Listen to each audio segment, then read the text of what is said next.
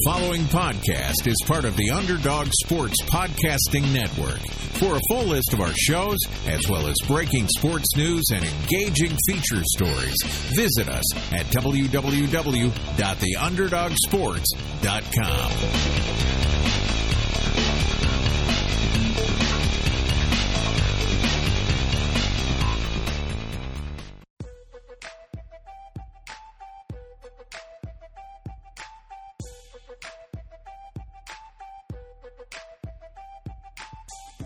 Welcome to The Leftovers, brought to you by the Underdog Sports Network with Josh Dunn, Anshu Khanna, and Dan Bauer.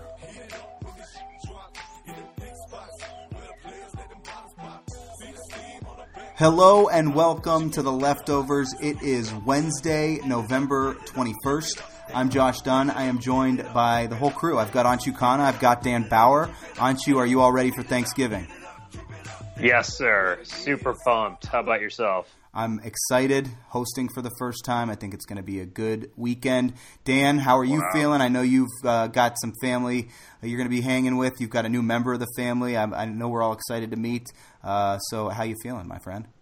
Doing well. The new member of the family has four legs and is currently curled up listening to us record for the first time. So, uh, hopefully, maybe maybe he'll make an appearance here somewhere down the line. Another dog in the land of the dog pound. How impressive is that for you as a Browns fan? I just absolutely love it. Uh, that's good stuff. Uh, let's talk football. Let's talk a little bit of Monday Night Football. This was potentially the, the best Monday Night Football game in the history of the NFL, maybe even one of the best games in the history of the NFL. So you had Jared Goff facing off with Patrick Mahomes. Obviously, there was the lead up with the Mexico City situation. Obviously, the game was moved to Los Angeles, and this game did not disappoint. It was an offensive outburst. These two teams combined for over a thousand dollars, a thousand yards of offense. Uh, Definitely Jared, more than a thousand dollars produced Jared Goff with four passing touchdowns. He ran one in as well. Mahomes had six passing touchdowns. Uh, he also had a few turnovers in this game. The Rams able to win it. 54-51 was the final. Anshu, let's start with you here. I know that this was kind of the battle of two teams that a lot of people thought could be in the Super Bowl, uh, but what was it about what the Rams were able to do that impressed you the most in pulling off this victory?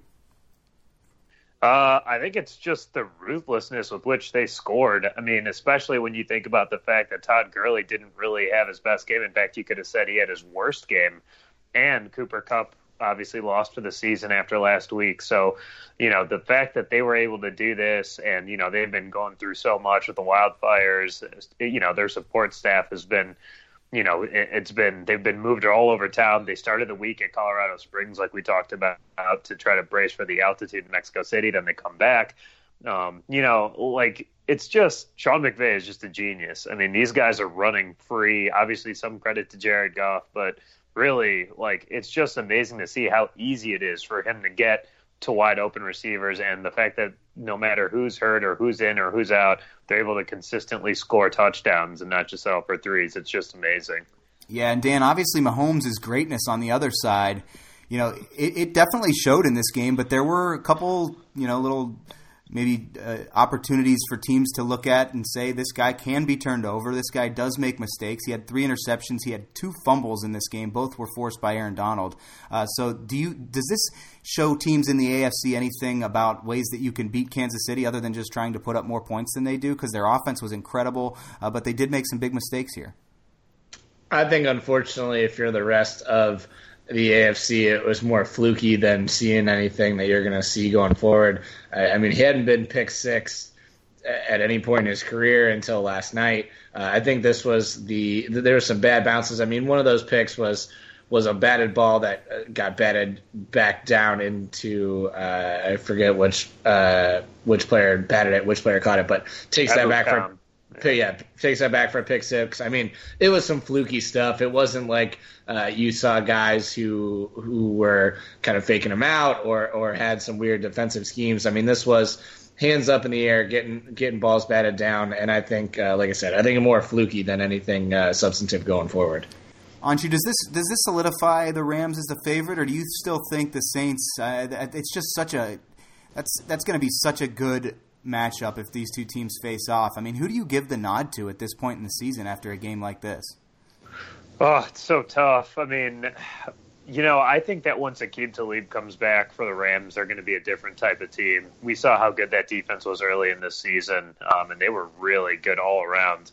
And we saw how good they can still be up the middle when you talk about obviously the kind of game that Aaron Donald had, but also you know Ebukam had a couple amazing plays, and you know I think they're well, they're probably better rounded than the Saints. The Saints are obviously just absolutely insane right now. They're completely unhinged. They obviously beat the Rams, so they have that tiebreaker. They're they're basically tied in the loss column, but um, you know the, the Saints have that tiebreak. I think that the Rams are the better team, honestly. If they had to go heads up, especially in LA, I like the Rams.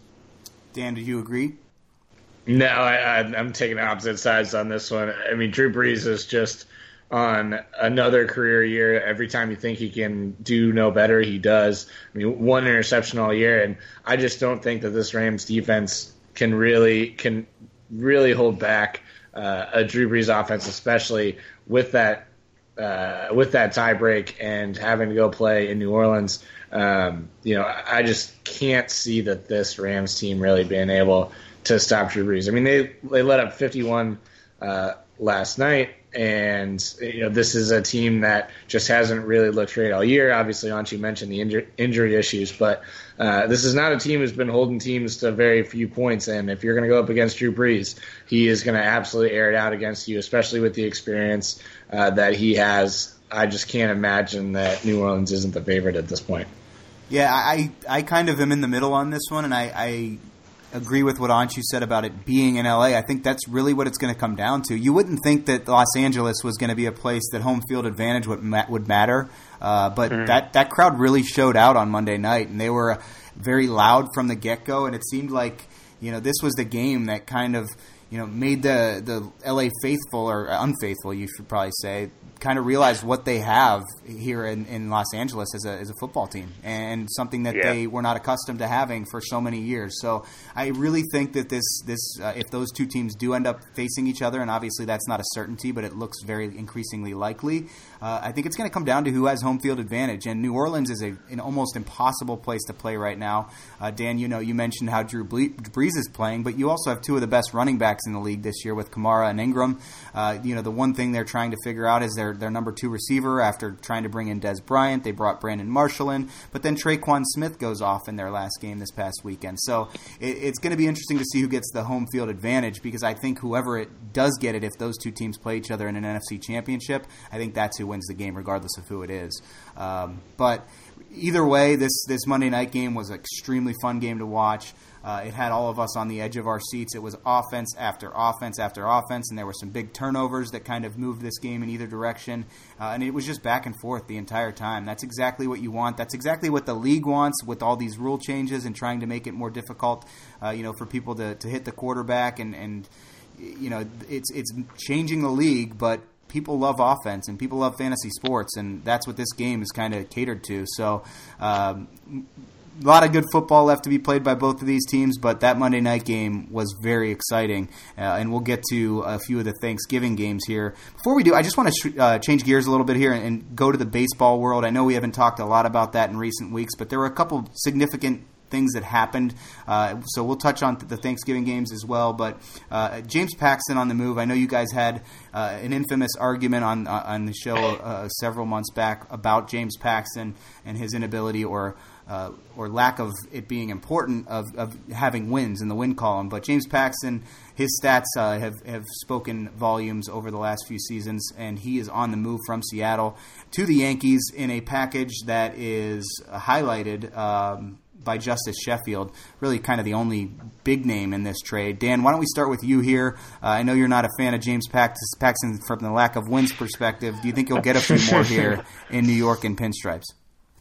Uh, yeah, he probably will get a few more, and I love the fact that the what is a somewhat random player to uh, have such an infamous argument about on this show has now turned out to be a major story here months later. So shout out to the baseball gods for giving us that one. But uh, I mean, it's a great trade for the Yankees. I don't necessarily. Uh, understand the giving up of Justus Sheffield. I mean, uh, James Paxton is is obviously still also very young. Um, only six years of major league service so far. So, uh, I mean, still a young player in his own right. But Justus Sheffield's been a guy who's been very touted uh, in their prospect rankings. So, it, I don't necessarily understand giving him up, especially when they balked at trading uh, to the Indians and they didn't want to give up Andujar uh, and they didn't want to give up uh, uh, Oliveira. And so it, it's just a little bit weird, but then you'd flip uh, for James Paxton and, and, flip also some top guys. So uh, a little weird. I don't necessarily understand what the Yankees are doing in terms of valuation on those guys uh, because I think the the Kluber deals that were tossed out were a better move for them. But um, hey, you know it's it's uh, it's a slight, it's a younger guy, so maybe that was what weighed in for the Yankees. But uh, good move for them. It's it makes them all the more scary in the American League. It's the the one weakness that they really had that we talked a lot about on this show, especially was their lack of starting pitching. And so it, it's a move that shores it up. You just have to hope if you're them that you get the uh, the guy you're trading for and not the guy who shows up. Kind of similar to the Sonny Gray thing that you didn't necessarily get the same player that you traded for who sh- to show up uh, in the Bronx. So we'll see. It's a lot easier to pitch in Seattle than it is under the lights of the Bronx. So um, to be determined, but it's a good trade in theory. Hopefully it plays out for them, or actually hopefully it does not play out for them uh, in real life. Anshu, I know you're a huge fan of Paxton. I got to ask if this is the trade, if this is that starting pitcher, if this is the arm that the Yankees need to kind of get them over the hump. Obviously, they're trying to keep up with their division rival, the Red Sox, who, you know, one of their strengths has been starting pitching. Uh, is this the one that really is able to get them over that hump? Uh, I think so. I mean, right now, I look. James Paxton is a straight up ace. The one thing that I could not get over all of last season, that many of us couldn't get over all last season, was that the Yankees don't have a starter they add a 30 year old that's going to only be owned, owed nine million each year for the next two years that he's controlled. I doubt that he stays in New York. He's already 30, so he'll be 32 when he goes, you know, to free agency. And by that point, you know, the Yankees with Brian Cashman probably not going to pay for past performance. So, you know, if he's gone at that point, I have a feeling that he's going to have a World Series ring uh, that he's brought to New York by that time. Look, the issue with Paxton, the only issue with Paxton is his injury history. I mean, the dude has done everything but get Tommy John. He's always hurt. He's always got the little nicks, and that's that's kept him from being able to post. You know, he had 28 starts last year, but that's kept him from being able to post. You know, the 32, 33 starts that you see out of the truly you know, Cy Young caliber pitchers. And make no mistake, he's a Cy Young caliber pitcher, but you put him next to Severino and those two dudes are pitching four games in a playoff matchup. I mean, and the fact that he's lefty, so you know, you bring him out of the pen in later games in a competitive playoff series like this. This guy is the difference for them, and uh, I, I think right now the Yankees, because of this move and whatever else they do, and they will do more, I think the Yankees are going to be the favorite, unfortunately, to win the World Series next year. Wow. I think you're getting a little ahead of yourself here, man. That's uh, adding one pitcher. I don't think puts them ahead of Boston or one Houston. awesome pitcher. And by the way, he's definitely like for what he is right now. I would rather have him than anyone the Indians could offer. And by the way, Justus Sheffield, not really that great. I mean, he's like the 31st, 32nd ranked prospect. Like he's you know, his he hasn't done a whole lot. The Yankees couldn't get him straightened out in terms of his efficiency of pitching. I don't think that they gave up that honestly for James Paxton. I think they could have gotten a lot more. I just think today the Yankees best team. I don't know how you can diminish throwing putting an ace onto the the best line of. I mean, that still only gives them one ace when you look at Houston or Boston, who have I think, two or three. I, I think that Severino is a borderline ace. He was one the last like three weeks of the season, or maybe month or so of the season, as Josh knows all too well for his fantasy team. But no, he's I I think that's two two really top of the line pitchers, and yeah, I, I right now would put them right there with anybody. I've got to say to kind of break up your guys' little argument here. When you said Little Knicks in reference to his injury history, all I could think about was Nate Robinson in a New York Knicks jersey. that is random. Extremely random, but uh, but before we get to basketball, that is not a transition. I wanted to talk about Adrian Beltre. Adrian Beltre officially retires uh, today. And Adrian Beltre, one of the better third basemen in the history of the league, uh, had a lot of very very good years. Is I don't know what number he is on the home run list, but he's up there. Uh, he also finished with over 3,000 hits in his career. So uh, we'll start with Dan. I know you're you've been kind of a fan of his game and, and his career. Uh, what can you say about Adrian Beltre officially calling it quits now? I mean, the guy has nearly hundred career WAR. I mean, I think that's that's the biggest thing you need to say. Uh, an absolute. Know, a legend might be a strong word of the game, but somebody we've all grown up with. Uh, made his first major league appearance in 1998. I mean, it's it's literally a guy that the three of us grew up watching and seeing. Uh, you know, played most of that career in the American League, so obviously we saw him against our teams plenty. So uh, you know, shout out to him. You know, everyone says there's a couple people saying first ballot Hall of Famer. I think first ballot Hall of Famer is maybe a little bit aggressive. So I think he gets in. I mean, 477 career home runs. Uh, I think probably gets you pretty close. I don't think it'll be first ballot, uh, but you know, I think uh, I think he'll eventually get in. But 21 years in Major League Baseball, now leaving only Bartolo Colon as the last player to play in the 20th century, still playing in wow. today's MLB game. Still hitting home runs too. Aren't you? Anything to add on Beltre?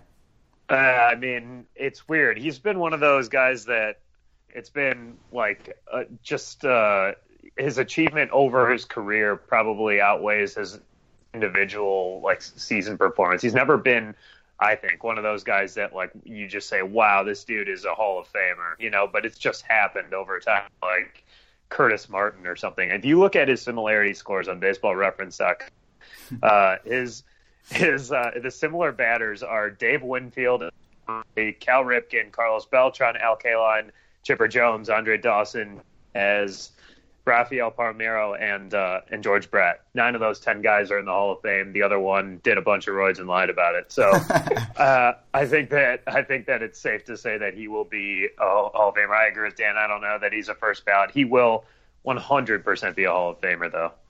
Yeah, no doubt an excellent career. 477 was the home run number that I was looking for. So an excellent career for Beltre. Happy trails. I know you're a listener. We appreciate it. And uh, have a great retirement, my friend. But uh, did want to talk about some other people that uh, could be on the move and, and, and, go to the NBA as well. Yeah, great friend of the program. Uh, J.R. Smith, he, has been a guy that uh, has been loved or hated by many Cleveland fans. Dan, I don't know which side you land on this, but I uh, want to start with Love. Anshu on this one. J.R. Smith has now agreed with the team that uh, they're going to mutually look to seek a deal here to get J.R. Smith out of Cleveland. He kind of went out and uh, he had a story that was, I think it was on The Athletic, that uh, he basically threw the team under the bus, said the team doesn't want to win. They're in uh, rebuild mode. They want to lose and tank for draft picks, and he doesn't want to be on a team that's in that position. Obviously, J.R. Smith, a very polarizing figure, and this doesn't do much for the Cavs' future. Uh, but do you see J.R. Smith landing anywhere and being a productive member of any competitor here at this point in his career, aren't you? Uh, well, it depends what you're trying to get out of him. I mean, I, I think that he could do what he did last year. He's 33. Last year, he what was it? He shot, you know, 37, 38 percent from three, and uh, he's, you know, he played. I think it was like 20, 28 minutes. It looks like a game. So if that's what you're looking for, and I don't think he can quite get there, but he could probably bring you 20, 25 minutes off the bench. He's been there for clutch moments. He's also obviously made some boneheaded plays in clutch moments, but the guy is still an absolute killer. He's a game changer if he hits his threes, and obviously that's a big if. But like there just aren't many microwave type shooters like that, and that's a big deal in today's NBA. So I absolutely think there's somewhere he lands. Uh, it'll be interesting to see, you know, where where they ship him off to. But he's he's definitely a piece that should be in a playoff rotation somewhere. And obviously, he's making a lot of money, uh, so it's going to be you know you got to find a team that that is willing to take on that money. And, and Dan, I mean, do, do you think that the Cavs get any value for this? And, and as a Cavs fan, are you going to miss him? Uh, yes, I'll miss him as a Cavs fan. That's an easy question first.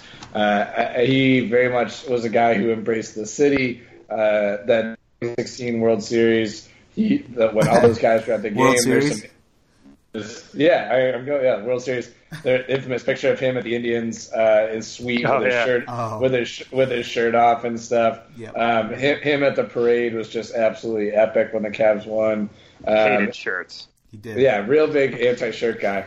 Uh, but no, he he was always like he talked a lot about Cleveland and a lot about how much he embraced the city. And um, you know, when he originally came here, not on the best terms, and then kind of made some comments about the city and, and how he didn't really want to.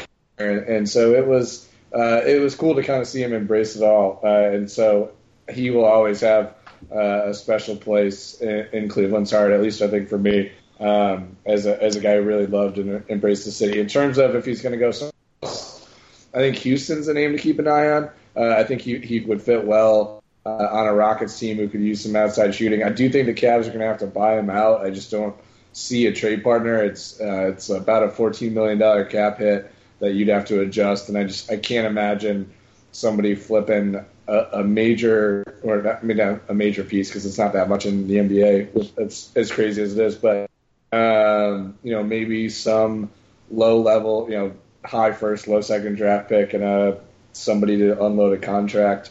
Uh, but more than likely, I, I think it's a buyout, and he goes and plays for the veteran minimum somewhere. Yeah, it's going to be interesting to see where he lands. I mean, like like Anshu said, I mean, the microwave capability that he has is uh, something that you would want on a team. But he also is the most inconsistent player in the NBA, and that's not just his shooting. I mean, that's on both sides of the ball. There are games where he legitimately looks like he could be a lockdown defender on a, a, a you know a very good scorer, and there are moments where he doesn't even play defense. So I, I just I, I'm not going to miss him on the court. I will miss kind of just the fun of having Jr. on your team and watching him when he's on the bench and not playing and just looking as high as somebody could possibly look. And you know, like you guys mentioned with his his few times where he, you know he's got no shirt and he, you know you, you kind of have to grow to like that that you know personality. I think, but. I I don't know. I just don't know if he can really be a productive member of a contender. I, I, I'd kind of keep an eye on seeing if he goes to L.A. and, and joins LeBron again. I think Yeah. that would be something that that uh, would make sense. You know, they've got the space to sign him, and, and you know, if if he if LeBron would, would go out and, and vouch for him like he did, uh, who did they just sign? Tyson Chandler. If if he would go out and vouch for Jr. like he did for Tyson Chandler, I I could definitely see them bringing him on, especially after a buyout. So, a few things uh, to watch for with that. I, I don't know that I am in that same you know court to say he's going to really help somebody, but he can definitely be a, the difference in a game or two, uh, you know, over a, over a stretch. So, uh, still a great shooter when he gets hot. Uh, did want to talk about somebody who's not a great shooter, and that's Markelle Fultz, and he is now seeking a, a, a professional opinion on his shoulder. It seems like he could miss significant time. We don't know how severe it is yet, uh, but are we ready to call Markelle Fultz a bust? And I, I got to ask you, Anshu. I know you do a show with Chris. I know he's a huge Philadelphia fan. Uh, is Markelle Fultz? Are we ready to call him a bust, or is it still too soon? Uh, boy, I He was I the think number one overall too- pick. Yeah, he's it's a little too soon, but I also expected when I heard that Jimmy Butler got traded, I fully expected that Fultz was in that deal. I think that in order for him to reclaim his abilities, uh, you know, and he's got plenty of natural ability, obviously. I just feel like he he might need to go somewhere else. So we'll see if that does happen. Um, but I, I don't think that he'll ever live up to that number one pick. I no. Okay. I agree. I, I think he, it is time to call him a bust. I, I, I never, and I, I know Anshu and I, we talked about this. Uh, I don't know if it was on this show or a previous show that we did together. I, I never was a big believer in Fultz, and I, I Me kind either. of compared Simmons because neither of them could, as number one overall talent, neither of them could really lead a college program to even get to the tournament. I just, and Ben Simmons is doing great now, and he's great in, in kind of a second fiddle role. I don't think he's the star of that team. I think Embiid clearly is, but uh, Markelle Fultz, I don't think has the ability to be the second or third star on a team. I think he's a role player at best, and I think he's a seventh or eighth guy on the bench role player, and he's not a, a dominant scorer. He's not somebody who's great on the defensive end of the ball, and I just I just don't see him being a star in this league. Um, and I, I think they were reaching when they took him first overall. I think Jayson Tatum was clearly the better player uh, as NBA talent wise uh, for sure. Uh, and there were other players in that draft that were that were very good. De'Aaron Fox comes to mind. So Lonzo. I thought Lonzo was going to be better too. Sure. Um, I don't know that he will, but I think you're. It's well said. Like, I mean, I, I even then it was going to be a little bit of a reach because I, I just it's hard for me to wrap my head around players in college that don't give you any like NBA esque, you know, primacy, like where they want the ball, they want to be the alpha on the court, especially at point guard. Like you see, I, you know, we talk about Sexton. Um, you know, people obviously have complained about his game, but I, you still see like the shadows of what he could be.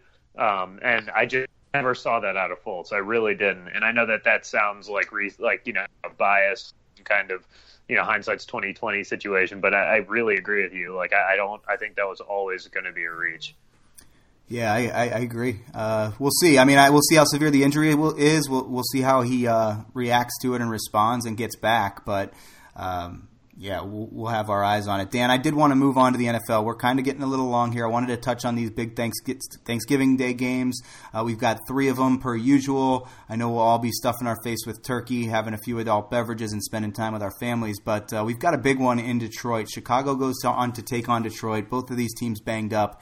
Sounds like Trubisky may be out in this game. He got late, hurt late uh, in that game this past weekend.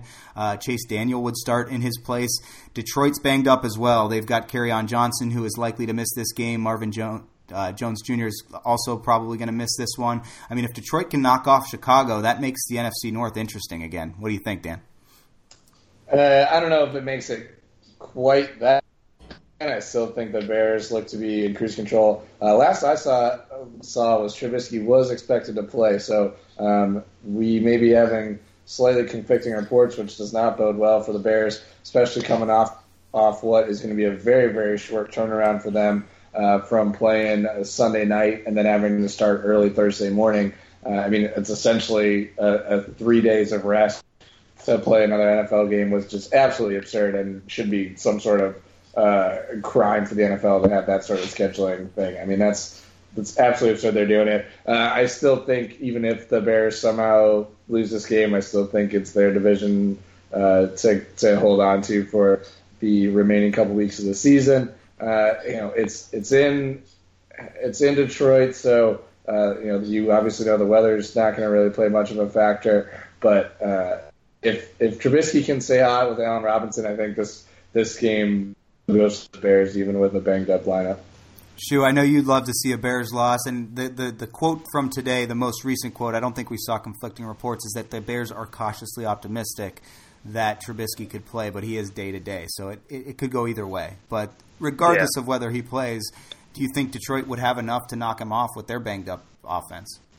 Uh, Detroit is so inconsistent. You know, the Bears have actually been one of the few somewhat consistent teams, given how good their defense has been this year. And hand up on that, I did not see that coming, especially in their secondary. But you know, I, I think that the Lions could do this at home, especially with as four point dogs. Like they're not going to, especially with Kerryon's injury that you talked about. I think they're going to pass a ton, and that is how you attack this Bears defense. That's what Aaron Rodgers did Week One when they staged their comeback in the second half. And really, no one else they've played has been able to do that except for Tom Brady. So I think that the Lions at home, not on the road, at home, uh, in that dome, might be able to get the Bears off their spot and be able to swing, uh, you know, pull off the upset here. All right, two more NFC games. We're going to briefly touch on them. You've got New Orleans at the late game hosting Atlanta. Uh, they're big favorites in that one.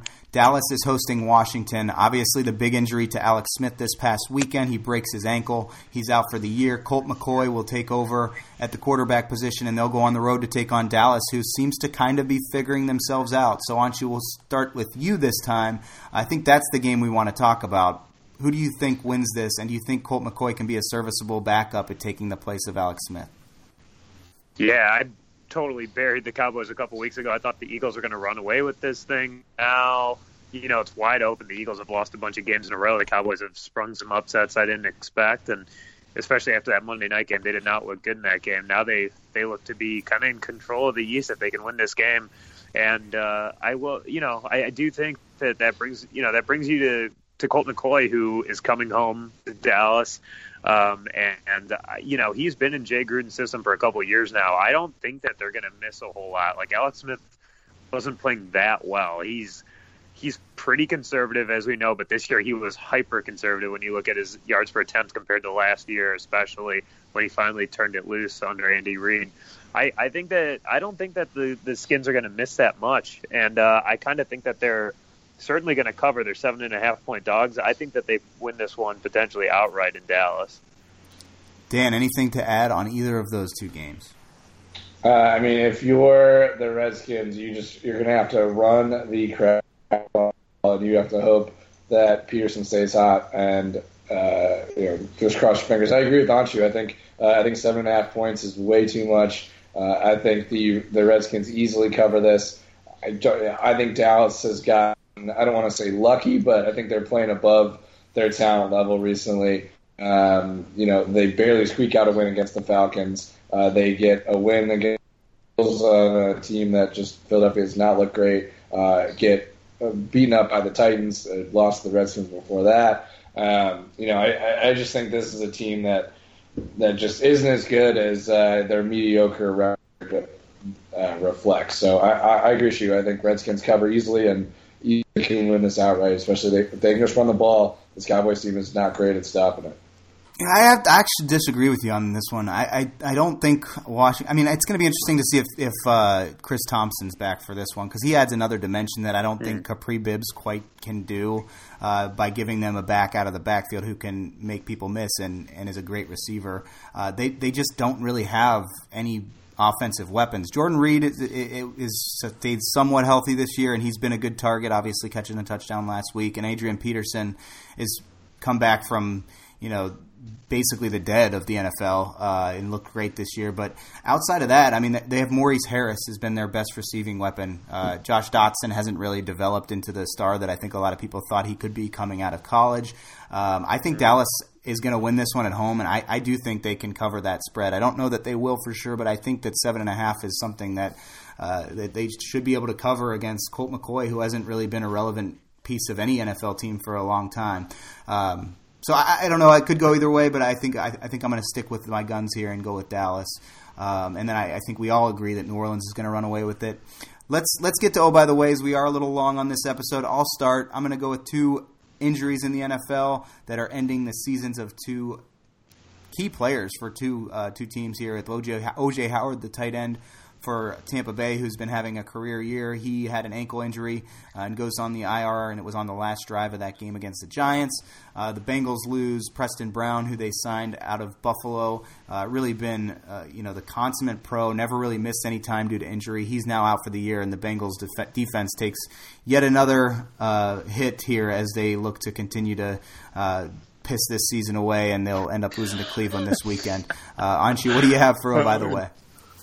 Uh, I was going to say so. Two things. Number one is Friday, as is on brand for me. Let's talk golf, and that's Phil versus Tiger. Nine million on the line. They already have a two hundred thousand dollar bet on the first hole. Unfortunately, this is going to be on pay per view, but I may have to spring for it. It it could be absolutely awesome. Um, I think it, it's going to be really fun. Uh, Tiger obviously trying to keep the momentum from his late season run uh, and and run this thing into next year when the Masters comes around. So I think that's going to be a lot of fun. My second one is this is obviously going to be our last show before Thanksgiving. Maybe not obvious, but it is going to be. And just wanted to say, you know, we do three of these a week, and usually. Uh, I never have to basically do anything. So I'm very, very thankful for both you guys for putting in all the extra work both before and after to uh, get these up for the fellas and ladies out there. So much appreciated to you guys. Wow. Thank you, Anshu. That means a lot. And I would, I'm happy to do it for you. I know Dan is as well. So Dan, why don't you take us home? Yeah, we'll take one heartfelt story uh, from Shu there, and we'll end on another good heartfelt story. So, uh, Indians out Martin has been fully cleared. Uh, he battled life threat, crazy infection uh, last year and uh, ended his season. Uh, looks to be fully back, ready to go for spring training. Uh, he got the final medical clearance he needed today. So, uh, shout out to, to him and best of luck for him going forward, both for him personally and for the Indians in general. So, um, shout out to him and much appreciated on you, and you're very welcome. So.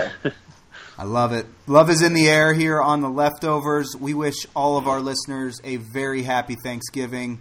Uh, we will not, eh, we will unlikely be doing a Friday show this week. I won't say definitely not because we want to get you guys as much content as we possibly can, but I would not count on it. Let's just put it that way. Uh, but for Anshu Khanna and Dan Bauer, we are very thankful for you guys for continuing to listen to this show. We wouldn't do it if it wasn't for you guys, so we very much appreciate that. Uh, but for the two of you, I'm Josh Dunn. I look forward to talking to you guys after Thanksgiving.